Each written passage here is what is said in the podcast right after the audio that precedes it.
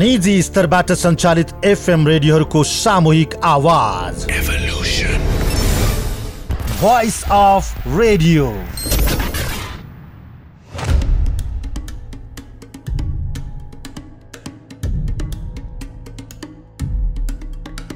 नमस्कार।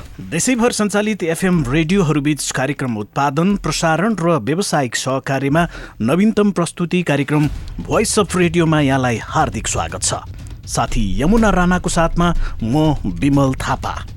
यो कार्यक्रम काठमाडौँ उपत्यकाका एघारवटा एफएम रेडियोका साथै देशैभरि सञ्चालित अधिकांश एफएम रेडियोबाट एकैसाथ प्रसारण भइरहेको छ।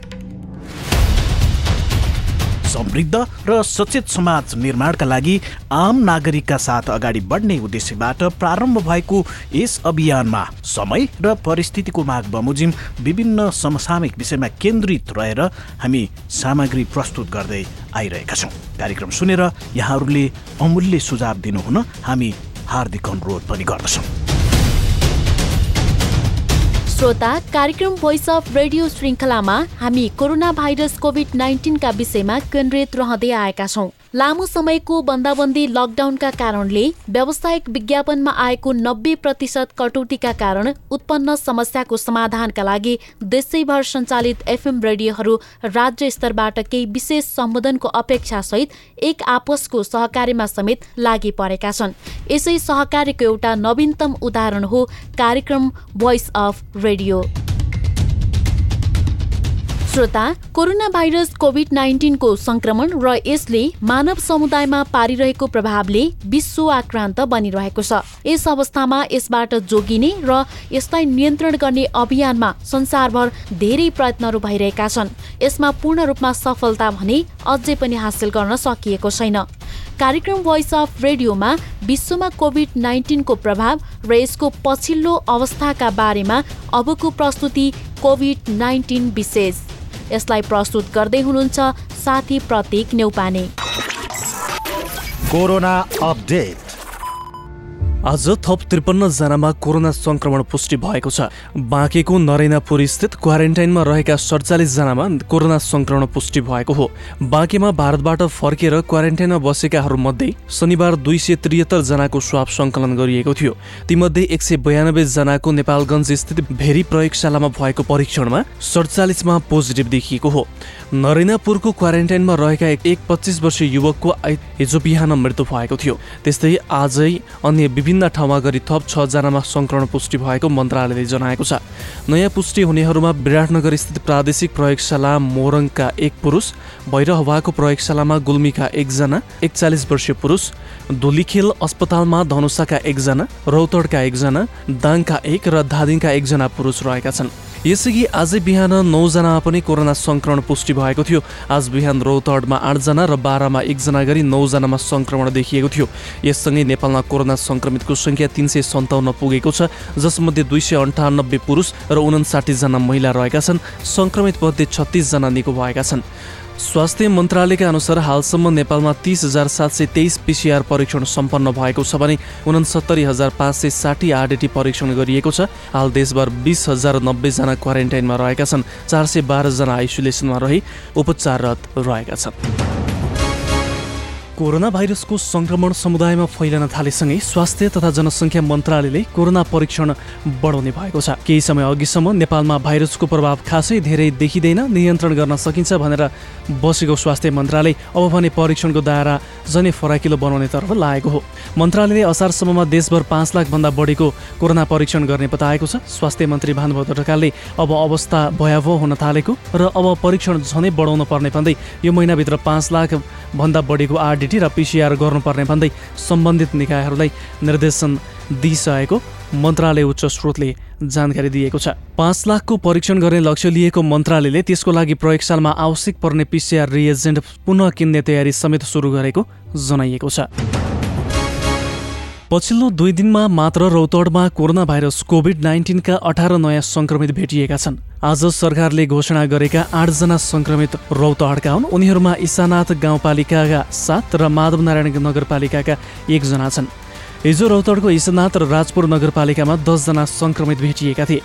रौतडवासी रोजगारीका सिलसिलामा भारतका मुम्बई गुजरात कलकत्ता हरियाणा बिहार लगायतका स्थान पुग्ने गरेका छन्। भारतमा लकडाउन खुकुलो भएसँगै उनीहरू घर फर्कन थालेका हुन्। भारतबाट फर्किनेहरू बढेसँगै जिल्लामा कोरोना सङ्क्रमित पनि थपिँदै गएका छन्। भारतमा रेल सेवा सुरु भएपछि पाँच सय बिसजना भित्रिसकेको प्रमुख जिल्ला अधिकारी वासुदेव घिमिरेले जानकारी दिनुभएको छ। श्रोता कोरोना भाइरसको सङ्क्रमण रोकथाम र नियन्त्रण गर्न भनेर सरकारले बन्दाबन्दी लकडाउन गरेको आज पचपन्न दिन पुगेको छ। यो अवधिमा तिन सय बढीको सङ्ख्यामा कोरोना सङ्क्रमितहरू देखा परिसकेका छन् भने दुईजनाको कोरोना सङ्क्रमणकै कारण निधन पनि भइसकेको छ। कोरोना सङ्क्रमणको नियन्त्रणका निम्ति भएका प्रयासहरूमध्ये लकडाउनको प्रभाव कस्तो छ भनेर हामीले काठमाडौँ कपन निवासी सर्वसाधारणहरूलाई सोधेका थियौँ। सुनौ उनीहरूको आवाज जस्ताको तस्तै। भोइस अफ द डे म अशोक धिताल हिजो मात्रै अब हाम्रो यहाँ कपनमा केस भेटियो होइन। हाम्रो बारेमा भन्नुहुन्छ भने त हाम्रो परिवारै लगभग लगभग दुई महिनादेखि बाहिर निस्केको छैन। कहिले काहीँ अब केही कुराहरू किन्नु पऱ्यो भने बाहिर निस्किन्छौँ नभए हामी बाहिर निस्किँदैनौँ। तर अहिले चाहिँ अब अलिकति गाह्रो भएको हो कि जस्तो लाग्छ अब। अब रासन लिन त हामी गएको छैन। होइन अब कि हामी किन जाँदैनौँ भन्दा अब हामी मध्यमवर्गीय हौँ होइन। अब दिनदिनै काम गरेर खान्छौँ नि त हामी। त्यही भएर हामीलाई माग्नुभन्दा पनि होइन सरकारले अब लकडाउनको मोडालिटी चेन्ज गरेर हुन्छ कि होइन जस्तो अब इन्डियातिर भएको छ होइन त्यसरी दिनदिनै काम गर्न दिनुभयो भने त हाम्रो पनि घरमा क्यास आइरहन्छ तपाईँहरूलाई पनि सहिलो हुन्छ नि त। सरकारले अब एक वर्गीय मात्रै सोचिदियो क्या जस्तो अब सरकारले अब जो लेबरहरू छ उहाँहरूलाई चाहिँ राहत दिइरहेको छ होइन। अनि त्यसपछि जो अब उद्योगपति हुनुहुन्छ उहाँहरूलाई ट्याक्स मिलाइदिने के गरिदिने भनिराख्नु भएको छ होइन? तर अब हामी जो मध्यम वर्गीय हो होइन? जो अब दिनदिनै जान्छौँ महिनामा एकमुष्ट कमाइ आउँछ परिवार पाल्छौँ होइन? त्यही भन्न चाहन्छु होइन? अब काम गर्न दिनुहोस् पेट पाल्न दिनुहोस् होइन? अनि अब त्यही हो अब सुरक्षित रहनुहोस्। नमस्कार म कपन निवासी अस्मिता ओझा। हिजो जसरी यहाँ कपनमा कोरोना सङ्क्रमित भेटियो त्यस पछाडि यहाँको अवस्था अलिकति कस्तो भनौँ अब सिल गरिएको छ यहाँ कपनलाई अहिले होइन? लकडाउनले गर्दा यसै पनि गाह्रो भइरहेको थियो अब झन् सिल भइसके पछाडि होइन? यहाँको अवस्था अलिकति त्रसित नै छ। सबैजना हामी अलिकति डरमै बसिरहेका छौँ होइन? हामीलाई हेर्ने सरकारले पनि हेरिरहेको छैन होइन? एक त आफै पनि हामीसँग अब भएको अलिअलि पैसा जो थियो खाद्यान्न जुन थियो त्यो पनि सिद्धिँदै आएको छ। एक त सिल पनि भयो होइन? अब हुन त यो कोरोना नफैलोस् भनेर त हाम्रै लागि गरिएको हो तर यसरी सिल हुँदा एक त लकडाउन सिल दुइटै हामीलाई त्यो दुइटै भारले अब अगाडि पसलमा जान सामान लिन ओर्न पनि अब हाम्रो मिलेन होइन? अब हामीलाई सरकारले गर्ने के त यो यो अवस्थामा हामीलाई गर्ने के त सरकारले होइन? हामीले कसरी खाने कसरी के गर्ने होइन? त्यसको लागि पनि अलिकति चाँजो पाँजो हामीलाई खबर आइदियो अलिकति सजिलो हुन्थ्यो। अब सरकार मिटिङ बस्दैछ बैठक बस्दैछ भनेर अब एक हप्ता एक महिना कुरेर हामी भोकभोकै लागि पनि बस्न मिलेन होइन? अब यो सिचुएसनमा हामीलाई कसरी के हुन्छ? हामीलाई हाम्रो यहाँको जनजीवनको लागि पनि अलिकति सरकारले ध्यान पुऱ्याइदिए अलिकति सजिलो हुन्थ्यो जस्तो लाग्छ मलाई। नमस्ते म आदित्य घिमिरे। म कपन बस्छु। मेरो घर गुल्मी। हिजो मात्र कोरोना सङ्क्रमित एकजना भेटिनु भएको छ हाम्रो कपनमा। जसले गर्दा हामीलाई एकदम त्रास भइरहेको छ। केही सामानहरू लिन जानको लागि पनि निकै गाह्रो भइरहेको छ। अत्यावश्यक सामानहरू लिन पनि जान पाएका छैनौँ। यसका लागि सरकारले केही परीक्षणहरू गरिदियो भने अझ राम्रो हुने थियो। सरकारलाई हामी यो आग्रह गर्न चाहन्छौँ। नमस्कार म केशव आले। हिजोदेखिको कोरोना सङ्क्रमितले गर्दाखेरि चाहिँ हामी पनि एकदमै त्रसित छौँ। यो अलिकति नेपालीहरूले लकडाउनको पालनालाई पनि हेलचेक्राइ गरेर होला। सायद काठमाडौँमा पनि सम्म त अब धेरैभन्दा धेरै कोरोना सङ्क्रमितहरू भित्रिसकेको छ। एकदमै गाह्रो छ हामीलाई पनि। दैनिक रोजीरोटी गरेर बिहान बेलुका काम गरेर हामी खाने मान्छेहरूलाई यो कोरोनाले गर्दा लकडाउनले गर्दा हामीलाई बाँच्न एकदमै गाह्रो पनि हुन्छ। दैनिकी चलाउन गाह्रो हुन्छ। जो जसले लकडाउनको पालना गरेर जो जसले एउटा नियमपूर्वक घरमा बस्नु भएको छ उहाँहरूको लागि पनि सरकारले केही न केही मध्यनजर ध्यान आकर्षण चाहिँ हुनैपर्छ भन्ने मलाई लाग्छ। यो सबै चिज अलिकति भनौँ न व्यवस्थापन नहुँदाखेरि हामी जस्तो एउटा निमुखाहरू एउटा दैनिक रोजीरोटी गरेर खाने व्यक्तिहरूको लागि चाहिँ सायद गाह्रै होला भन्ने मेरो महसुस छ। श्रोता कोरोना संक्रमणको प्रभाव देशैभरि पर्न थालिसकेको छ। राजधानी काठमाडौँ कोरोना संक्रमणको दृष्टिकोणले केही समय यता सुरक्षित ठानिए तापनि पछिल्लो समयमा लकडाउनको पालना पूर्ण रूपमा हुन नसक्दा उपत्यकामा पनि कोरोना संक्रमणको जोखिम बढ्न थालेको छ। गत हप्ता नै काठमाडौँ र भक्तपुरमा कोरोना संक्रमितहरू देखा परे पश्चात उच्च सतर्कता अप्नाउन थालिएको छ। त्यसो त हिजो मात्रै पनि काठमाडौँ जिल्ला बुढा नीलकण्ठ नगरपालिका कपनमा पनि एकजनामा कोरोना संक्रमण पुष्टि भएको समाचार सार्वजनिक भएको छ। यो सँगै नगरपालिकाले उक्त क्षेत्रलाई सिल गरी कोरोना संक्रमण रोकथाम र नियन्त्रणका निम्ति विशेष सतर्कता अप्नाएको छ। यसै सन्दर्भमा भोइस अफ रेडियोका लागि हामीले नगरपालिकाले उक्त क्षेत्रलाई सिल गरे पश्चात अहिलेको अवस्था चाहिँ कस्तो छ भनेर बुढा नीलकण्ठ नगरपालिकाका प्रवक्ता नवराज भट्टराईलाई सोधेका थियौँ। इस्यु अफ द डे बिल्कुलै हाम्रा लागि हामी सबैका लागि नयाँ भाइरस थियो।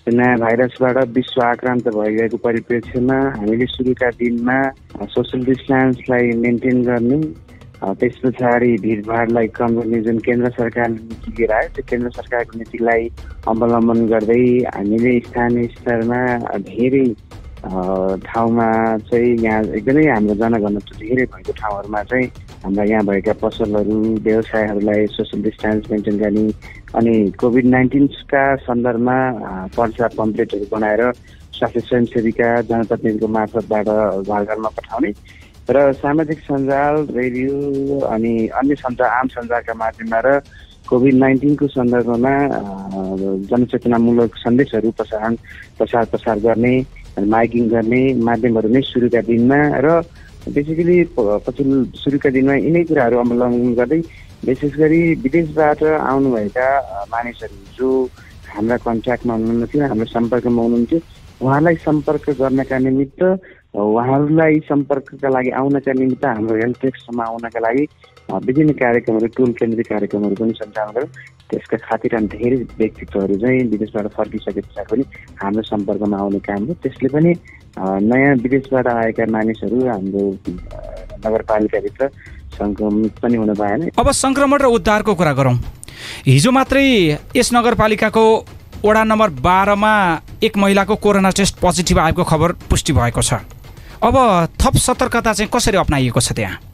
पछिल्लो समय लकडाउन लकडाउन जस्तो रहेन। हामीले हेरानबियर धेरै भयो। काठमाडौँबाट बाहिर जानेको सङ्ख्या पनि त्यत्तिकै रह्यो र काठमाडौँ भित्रिने सङ्ख्या पनि त्यत्तिकै रह्यो। त्यो सङ्ख्यालाई चाहिँ ब्रेक गर्न नसक्दा त्यो आउनुपर्ने जानुपर्ने मान्छेहरूलाई चाहिँ त्यसलाई निहाल्न नजिकबाट निहाल्ने संयन्त्र नभइराख्दा त्यसलाई रोक्न नसक्दाखेरि यसको उपज हो। पछिल्लो समय तिस गते वैशाखको तिस गते ती बहिनी जो सर्लाईबाट आएकी थिइन् ती वैशाखको तिस गते आएको भनिएको छ।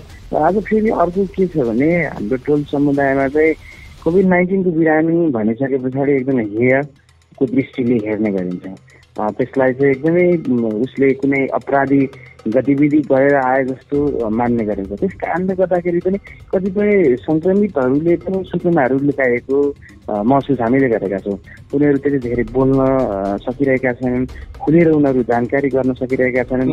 अब यो कारणले गर्दाखेरि पनि कन्ट्याक्ट ट्रेसिङको सवालमा अनि उनीहरूलाई आम पब्लिकले दिने हेरेसमेन्टले गर्दाखेरि पनि केही समस्या भएको हामीले देखेका छौँ। यद्यपि कोभिड नाइन्टिनमा मलाई के लाग्छ भने आरसिजी तपाईँकै सञ्चार माध्यमबाट पनि कोभिड नाइन्टिनको बिरामी नेपाल सरकारको कार्यविधिमा पनि त्यही इन्टरनेसनल के छ मलाई त्यो थाहा छैन। त्यो बिरामीको चाहिँ हामी लुकाइरहेका छौँ। त्यो बिरामीको आइडेन्टिटी लुकाइरहेका छौँ। तर त्यो बिरामीको आइडेन्टिटी लुकाउँदाखेरि चाहिँ यो कन्ट्याक्ट ट्रेसिङको समस्या छ। सँगसँगै त्यो बिरामीको आइडेन्टिटी लुकाएर यदि म कुनै बिरामी चाहिँ आइडेन्टिटी भयो भने म त्योसँग सम्पर्कमा छु भने म आफै अवेर हुन्छु। अनि बजेटको जो चाहिँ कसरी गर्नुभयो? ब्रान्डगञ्ज नगरपालिका देशभरिकै ठुला नगरपालिकाहरूमध्ये नगरपालिका छ। साधन र स्रोतको हिसाबले पनि हामी आफैमा राम्रो साधन र स्रोत छ यहाँ त्यस कारणले यो वर्षको बजेटको हामी कोभिड नाइन्टिनको कारणले विगत दुई महिनादेखि हाम्रो बजेट विकास बजेटहरू खर्च हुन सकिरहेको थिएन त्यो विकास बजेटहरू हामीसँग यथेष्ट विकास बजेटहरू थिए त्यो फिगरमा भन्दा पनि म त करिब पर्सेन्टेजमा भन्दाखेरि हाम्रो विकास निर्माण यो वर्ष करिब फोर्टी पर्सेन्टको हाराहारीमा सम्पन्न भइसकेको छ। रिमेनिङ सिक्सटी पर्सेन्टको बजेट चाहिँ कतिपय यतिखेर हाम्रो टेन्डर भइसक्नुपर्ने कतिपय चाहिँ अन्य उपभोक्ता समितिबाट हुने कार्य कामहरू पनि सुचारू भइसक्नुपर्ने अवस्थामा पनि त्यो काम विकास निर्माणका कामहरू झन्डै फिफ्टी सिक्सटी पर्सेन्टको हाराहारीमा अरू अरू कार्यक्रमहरू पनि अन्तिम समयमा किनभने हाम्रो सबैभन्दा बढी विकास निर्माणको काम हुने समय भनेको चैत वैशाख एकदमै मुख्य काम जति बेला चाहिँ धेरै स्थानीय तहमा जति धेरै बढी काम हुने समय भनेको चैत वैशाखको समय त्यो चैत वैशाखको समय नै हामी लकडाउनको पिरियडमा रह्यौँ त्यस कारणले गर्दाखेरि हाम्रो विकास बजेट खर्च हुन सकेन।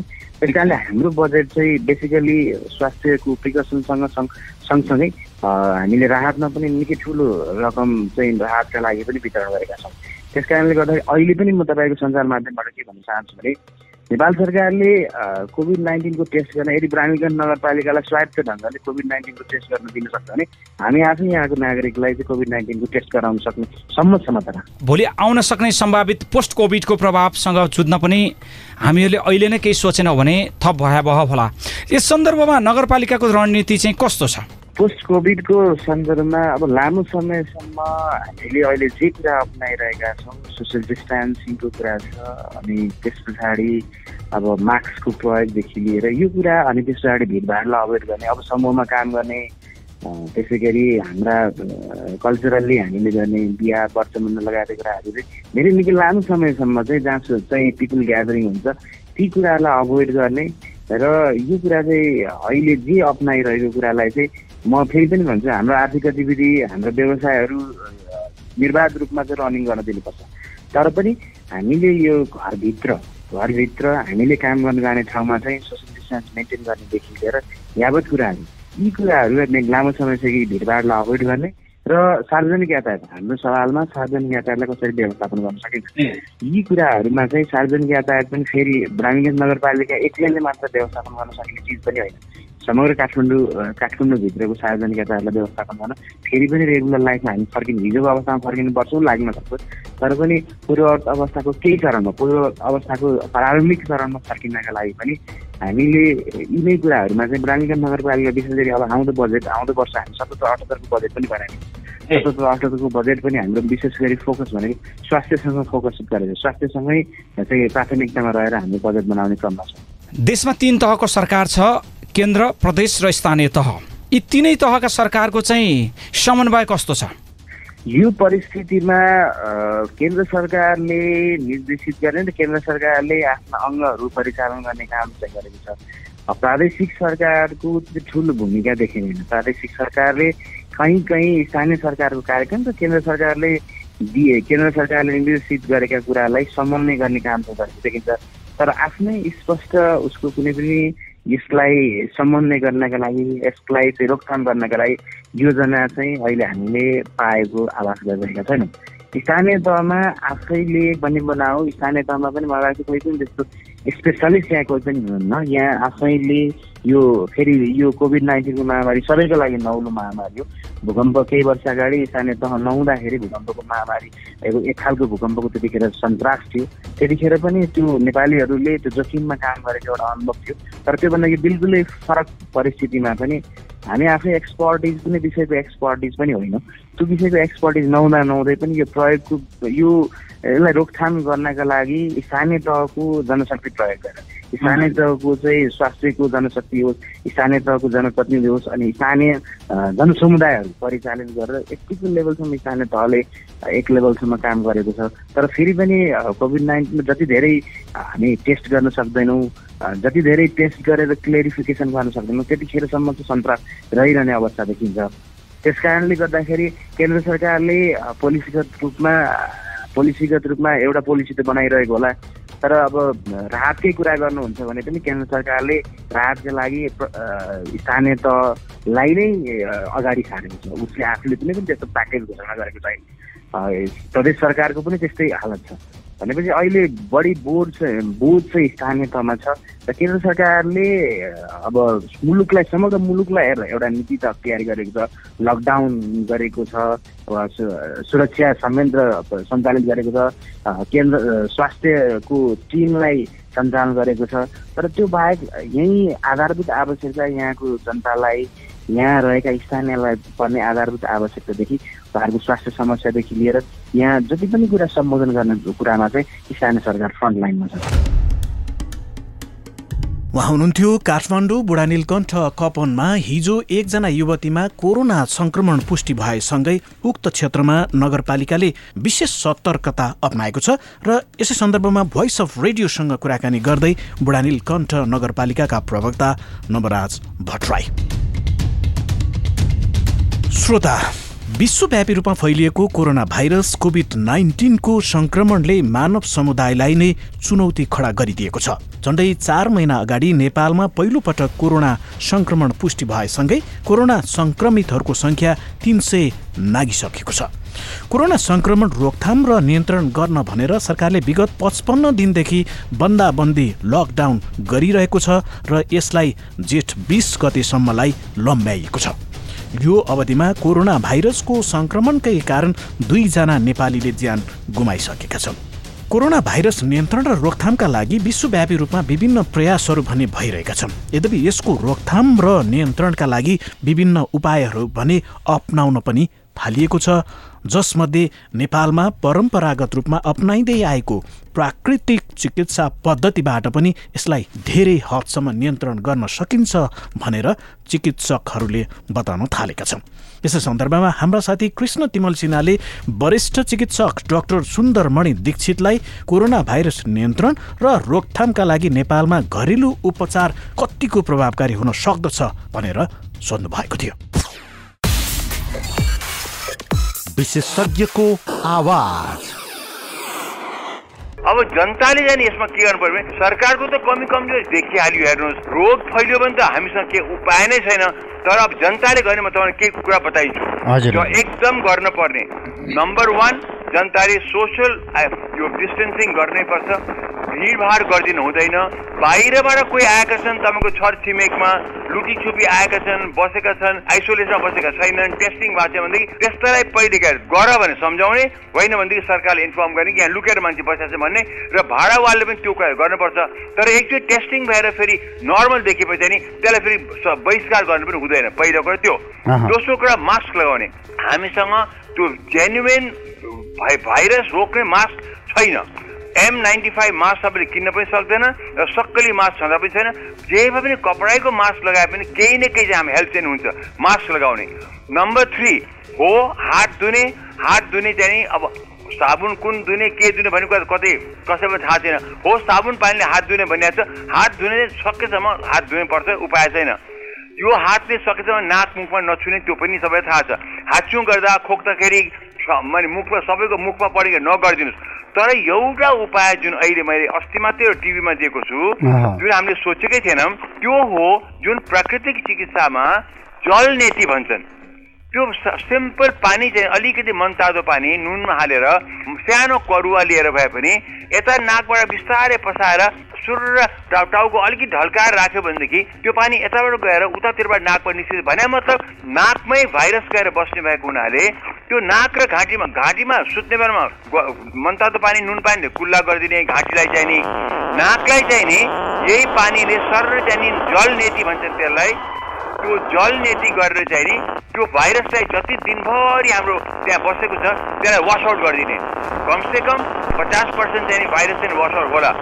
यसै यो चाहिँ नि कुरा अब अब हामीले गर्न थाल्ने मामुली कुरा छ जहाँ पनि सानसानो परुवा छँदैछन् जहाँ जहाँ पनि तातो पनि पाइहालिन्छ नुन पाइहालिन्छ त्यो काम गर्यो भनेदेखि हामीले सबै अहिले गरिरहेको चलन चल्ती कुरामा यति एउटा जल नेति र गार्गल गर्ने बेलुका सुत्ने बेलामा गऱ्यो भनेदेखि दिनभरिको भाइरस चाहिँ नि धेरै मात्रामा नाकबाट जहाँ उसको मेन बस्ने थलो हो त्यसलाई वासआउट गर्न सकिन्छ। घाँटीमा जुन बस्ने थलो हो त्यसलाई वासआउट गर्न त्यति गऱ्यो भनेदेखि तल फोक्सोतिर जान सक्दैन त्यो भाइरस। अनि हामी रोगबाट बच्छौँ। सङ्क्रमण पनि हाम्रो धेरै कम हुन्छ। सङ्क्रमण नाकमा नाकमा डाक्टर नाकमा सङ्क्रमण त्यो भाइरस कति समयसम्म बस्छ जुन कुरा हामी त्यसरी गऱ्यौँ भने नाकमा चाहिँ नि अहिले अघिल्लो सार्सको र मर्सको चाहिँ कस्तो थियो भने त्यो भाइरस आउने बित्तिकै दुई तिन दिनमै तल फोक्सोतिर गइहाल्थ्यो। यो चाहिँ नि यसको चाहिँ के खुबी छ भने यो सर्ने भयङ्कर फैलिने रोग भावना यो नाकमै र घाँटीमा गएर चार पाँच छ दिनसम्म बस्दिन्छ। तर झर्दैन त्यो। हामीले त्यही बेलामा यसलाई अट्याक गर्नु अब त्योभन्दा हामी चार पाँच दिन पर्ख्यौँ होइन। हामी रोजिन नै सुत्ने बेलामा त्यो दिनभरिको चाहिँ भाइरस हाम्रो अक्युमेन्ट हुन्छ हाम्रो हामीले हात पनि धोयौँ मास्क पनि लगायौँ हामीले डिस्टेन्सिङ सोसियल डिस्टेन्सिङै गऱ्यौँ त्यही पनि त नाकमा त गएर बस्छ त्यो। र त्यो दिनभरि त्यहाँ जुन गएर बस्या होला त्यसलाई हामीले त्यसलाई पखाल्ने।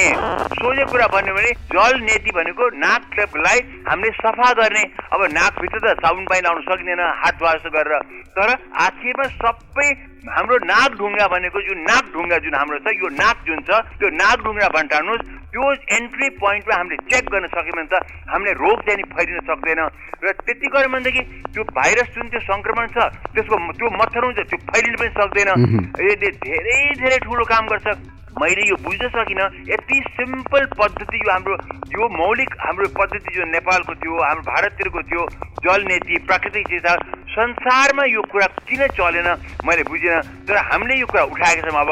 अब यो चाहिँ नि हाम्रो कमसेकम नेपालीहरूले चाहिँ नि यसतिर अलिकति ध्यान दिए राम्रो हुन्थ्यो। यो एकदम सहज सजिलो उपाय सधैँ साबुन पाइँदैन। सधैँ मास्क पनि पर्याप्त त्यो स्ट्यान्डर्ड मास्क हामी चाहिँ छँदै छैन। अब हात कहिले नाकमुखमा पुगिहाल्छ। तर नाक ढुङ्गा जुन काठमाडौँ प्रवेश नाक ढुङ्गा भनेको हाम्रो नाक ढुङ्गा जुन भएको छ त्यसलाई हाम्रो घाँटी हामीले रोक्यौँ भनेदेखि हामीले चाहिँ हामीले आएर चाहिँ नि नाक ढुङ्गामा र चाहिँ हाम्रो थानकोटमा। नाक ढुङ्गा भने मेन भयो नाक ढुङ्गा हाम्रो भयो र थानकोट भनेको हाम्रो हाम्रो घाँटी भयो यो दुई ठाउँमा हामीले गार्गल गऱ्यौँ। कुल्ला गऱ्यौँ घाँटीलाई र नाकबाट चाहिँ जल नेति गऱ्यौँ भनेदेखि करुवाले बिस्तारैसँग गयो भनेदेखि मन तातो पानी नाकको एउटा पालमा राखेर अनि यसो टाउको टाउको थोरै झुलाएर चाहिँ नि सास फेर्ने।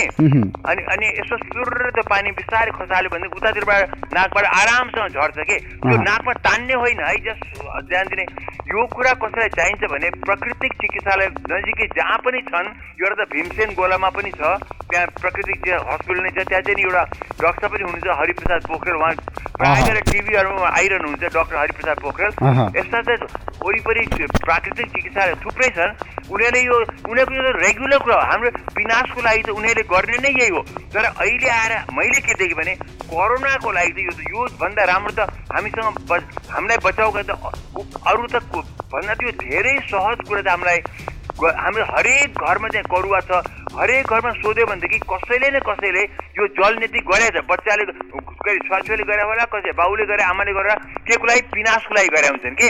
अब त्यही कुरा हामी कोरोनाको लागि गरिदिउँ। तर न नजान्ने हो भने गएर चाहिँ कुनै पनि प्राकृतिक चिकित्सालय सोध्नु डाक्टरी कुरा यो डाक्टरी कुरा होइन कि तर चिकित्सा कुरा चाहिँ हो यो।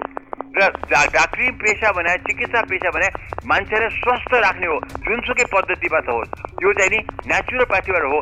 मेरो विचारमा आज संसारले नै यो हाम्रो यो हाम्रो पूर्वीय हाम्रो प्राकृतिक चिकित्साको यो मौलिक जुन जल नीति छ र गार्गल कुल्ला गर्ने जुन यो छ यो दुईवटा कुरा मात्रै अप्नायो भने तर पश्चिम पश्चिमाबाट यो किन आएन भनेदेखि उनीहरू यो जानेकै छैनन् उनीहरूले गरेकै छैनन्। अनि उताबाट नआइकन हाम्रो यतापट्टि हाम्रो चाहिँ पूर्वीहरू चाहिँ नि उताको चाहिँ नि आशीर्वाद नपाइ नपाइकन हामीले केही वास्तै गर्दैनौँ। तर यो हाम्रो मौलिक आज कोरोनाको लागि मेरो विचारमा त्यो फाइनल पोइन्ट काठमाडौँको एन्ट्री पोइन्ट नागडुङ्गाबाट चाहिँ हाम्रो कोरोनाको चाहिँ एन्ट्री पोइन्ट हाम्रो नाक भएको हुनाले त्यो हाम्रो नाक ढुङ्गालाई चाहिँ हामी अट्याक गरौँ अनि थानकोटलाई अट्याक गरौँ त्यो भने हाम्रो घाँटी हो। त्यहाँनिरबाट नाकबाट पानी तान्दाखेरि त्यो सर्किएर भित्र जान सक्ने तान्ने होइन तान्ने होइन। सर हाल्ने ऊपर सास फेरिरहने र यसो टाउको यसो बायाँ अब दाहिने नाकबाट यसो नाकमा टुटिहाल्ने त्यो पानी अनि टाउको बायाँपट्टि फर्काइदिने अनि यसरी टाउको ब्यालेन्स मिलाउने अनि त्यो पानी सर अर्को नाकबाट आफै आउँछ त्यो। तान्ने वर्ने होइन त्यो गर्नु हुँदैन। तान्ने त कुरै आउँदैन। यो त सर र मतलब पानी बगाइदिने। एउटा नाकबाट बगाएपछि अर्को नाकबाट स्वतः त्यो निस्केर आउँछ। त्यसले हामीले केही पनि गर्नु खालि टाउकोलाई अलिक कुन चाहिँ पोजिसन राख्ने भन्ने कुरा विचार गर्नुपर्छ। तर कसैलाई समस्या छ भने एक कुनै पनि प्राकृतिक चिकित्सालयमा गएर त्यो यो सोध्नुहोस्। तर मेरो विचारमा आज संसारले नै यो कुरा हामीबाट सिक्नुपर्छ किन? संसार ग्रस्त छ कोरोनाबाट। कसैको यो विचारै आएको छैन। यो हामीले नेपालबाट यो बोलेको कुरा छ। यो चाहिँ संसारभरिका नेपालीहरूले यो फैलाइदिए पनि राम्रो। उहाँ हुनुहुन्थ्यो कोरोना भाइरस रोकथाम र नियन्त्रणका निम्ति घरेलु उपायहरूका बारेमा हामीसँग कुराकानी गर्दै वरिष्ठ चिकित्सक डाक्टर सुन्दरमणि दीक्षित। श्रोता कार्यक्रम भोइस अफ रेडियो देशैभरि सञ्चालित एफएम रेडियोहरूबीच कार्यक्रम उत्पादन प्रसारण र व्यावसायिक सहकार्यमा एउटा नवीनतम प्रस्तुति पनि हो। यो कार्यक्रम एफएम रेडियोहरूको एउटै आवाजका रूपमा समसामयिक विषयवस्तुमा केन्द्रित रहेर तयार पारिएको विशेष प्रस्तुति पनि हो। हवस् त आजलाई यति नै। भोलि हामी थप विषयवस्तुका साथ फेरि पनि उपस्थित हुनेछौँ। तबसम्मका लागि हामी सबैलाई बिदा दिनुहोस्। तपाईँ सचेत रहनुहोस् स्वस्थ रहनुहोस् र सुरक्षित रहनुहोस्। नमस्कार।